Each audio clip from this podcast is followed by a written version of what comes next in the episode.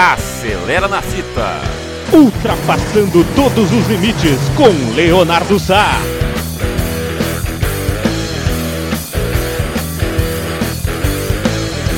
Acelera coração. Aqui na Web Rádio Nós na Fita.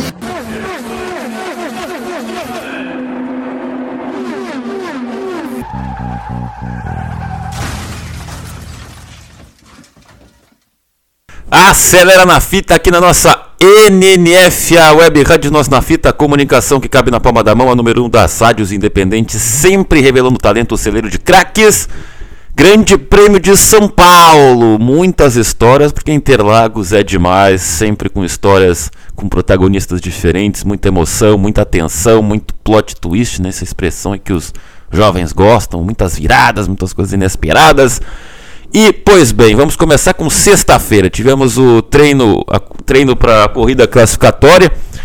De, o tempo tradicional de Interlagos, né? Uma hora faz sol, dois minutos depois chove, aí fica o tempo fica escuro, não dá para enxergar nada, é uma pista traiçoeira, aí para de chover, volta a chover, o caos fica instaurado e depois de muito alguns erros, é, a meteorologia mudando, simplesmente Kevin Magnussen teve sorte de entrar na pista no momento certo, na hora certa, contou com os azares dos outros pilotos, os erros dos outros pilotos e foi pole na corrida classificatória, né? Pela primeira vez na carreira também da Haas. Um grande momento para o Magnussen, que lembre-se, até metade de fevereiro ele estava lá na NASCAR, já esquecido da Fórmula 1, e ele só voltou basicamente graças a Vladimir Putin, que começou o conflito da Rússia contra a Ucrânia. Isso teve sanções pelo mundo inteiro, também no esporte, e o piloto russo, né, o Nikita Mazepin, foi banido da Fórmula 1.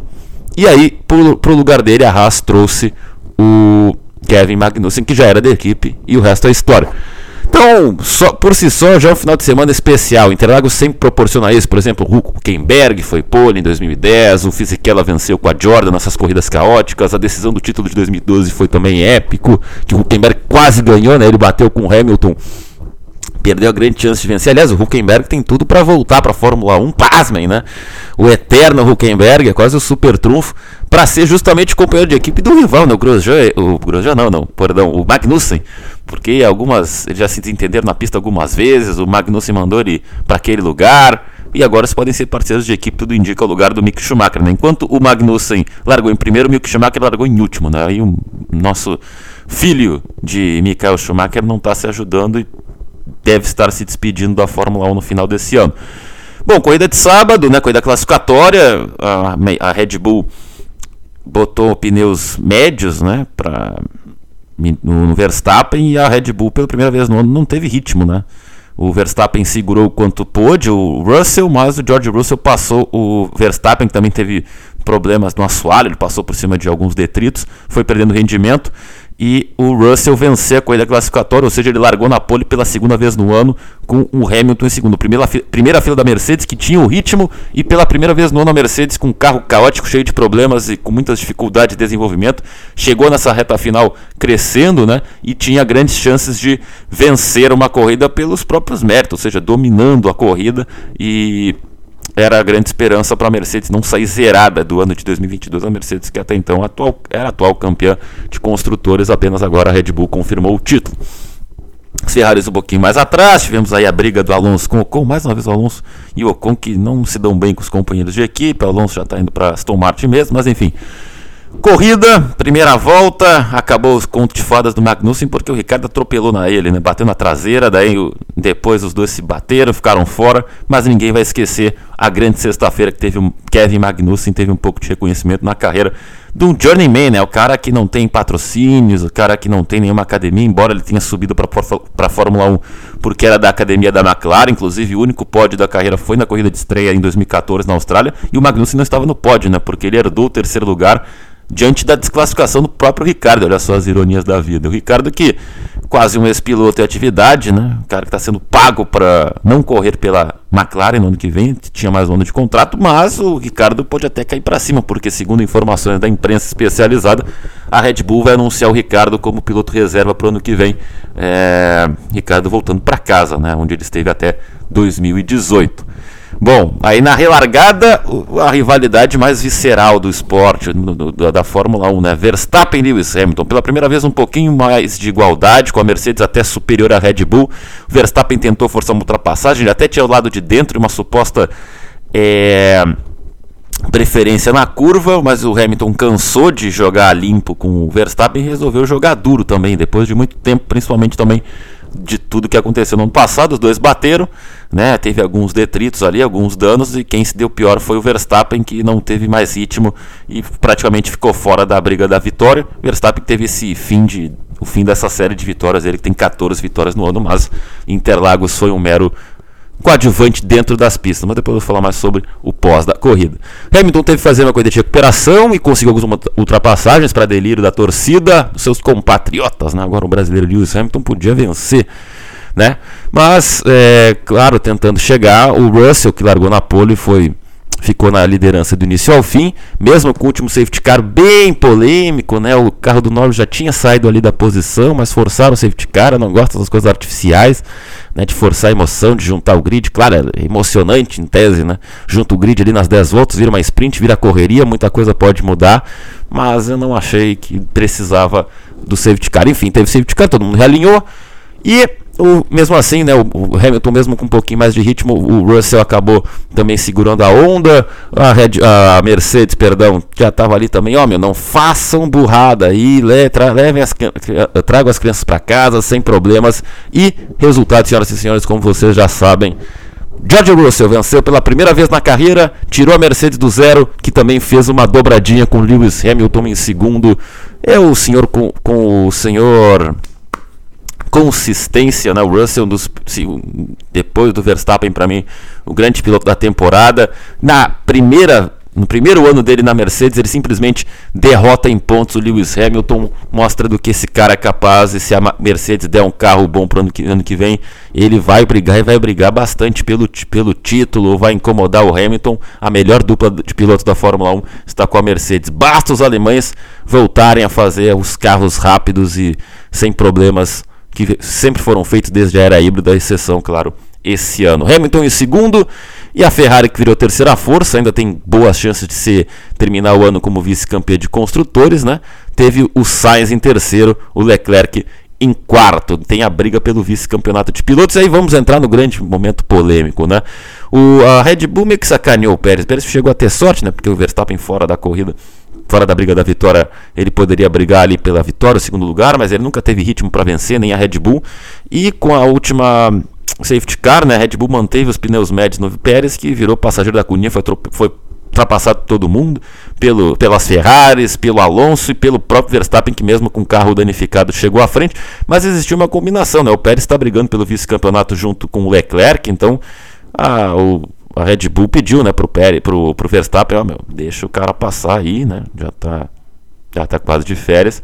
E o Verstappen simplesmente disse não, se recusou a fazer jogo de equipe e explicou na rádio que no rádio da equipe após o, o, final da corrida que tinha os motivos e que não queria mais falar sobre isso, o que gerou até o próprio Cristiano Horner e a Helmut Marko, paz meus senhores e senhoras, a pedirem desculpas pro, pro Sérgio Pérez. Eu vou falar sobre esse assunto no próximo Acelera na Fita, né, do, do penúltimo Acelera na Fita do ano, talvez o antepenúltimo, não sei se não tem um programa especial, mas enfim, é, mostra que o Verstappen foi um cara egoísta, né, porque ele podia ajudar o Pérez, o Pérez ajudou tanto ele nesses dois anos, né?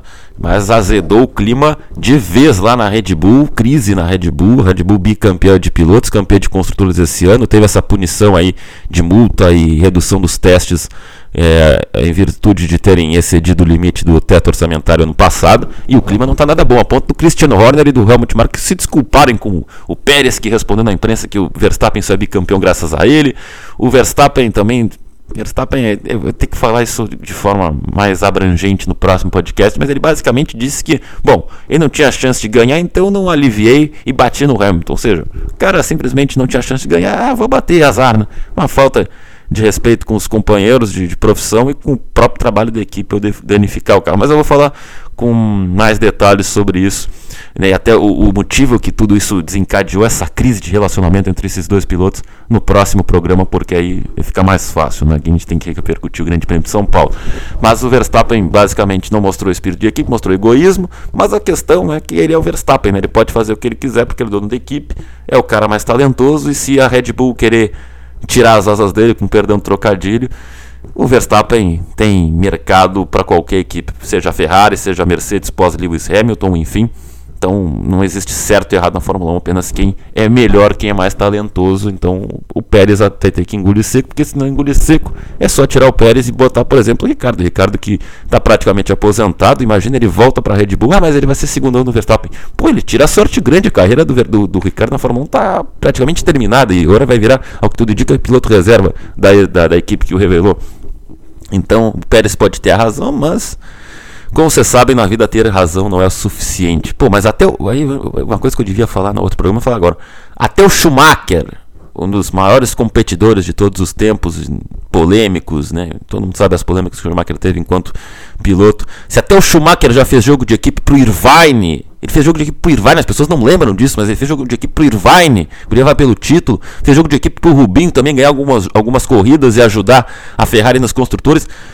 Por que o Verstappen não faria, né? Um egoísmo e, enfim, isso é um assunto que eu vou falar mais no próximo programa, mas fica registrado. Fernando Alonso, um final de semana intenso, de muitas batalhas, muitos altos e baixos, largou em 17 e terminou em quinto, dando um passão numa Red Bull 40 aninhos ou até mais, nem lembro quantos anos tem o Alonso, mas é a Fênix, né? Ela renasce todos os finais de semana e mostram como é, é bom acompanhar esse cara pilotando. Uma pena que o temperamento e as escolhas do, do, Alonso não foram tão acertadas quanto a pilotagem dele, né? Ele perdeu em mais de uma década é, em equipes e carros sem perspectiva e vai para o Aston Martin, que também não tem tanta perspectiva para ano que vem, né? E o, o, Alonso já brigou com o Ocon, o Alonso já bateu com o Stroll na última corrida, o Stroll quase fez o Vettel bater no muro na corrida classificatória. Vai, vai ser mais um capítulo da jornada de Fernando Alonso na Fórmula 1.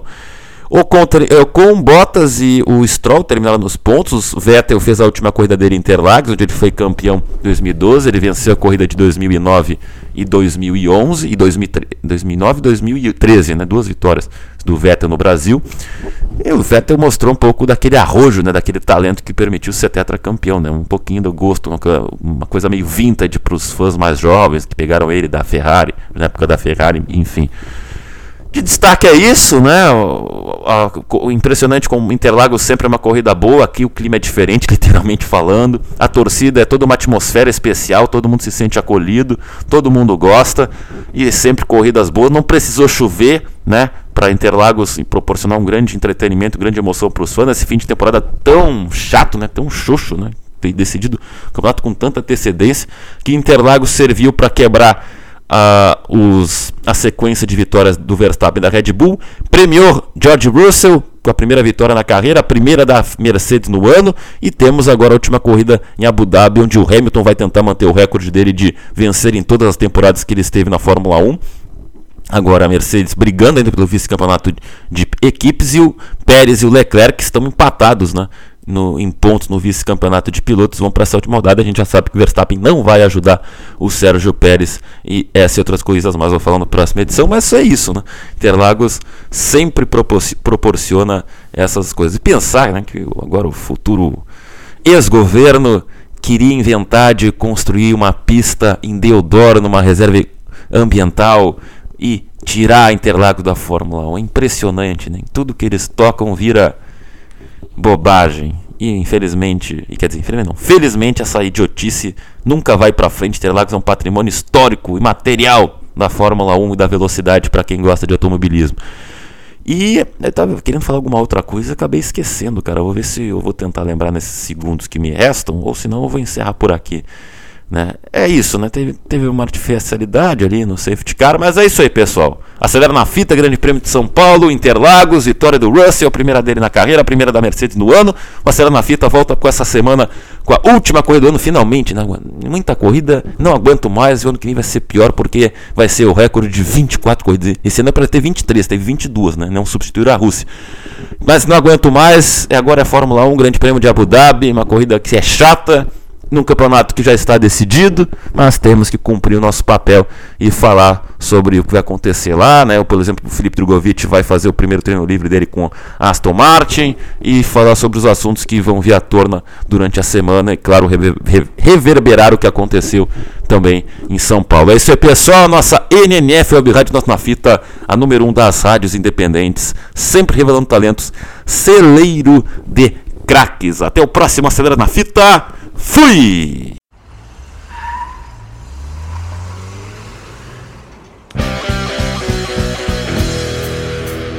Acelera na fita. Ultrapassando todos os limites com Leonardo Sá.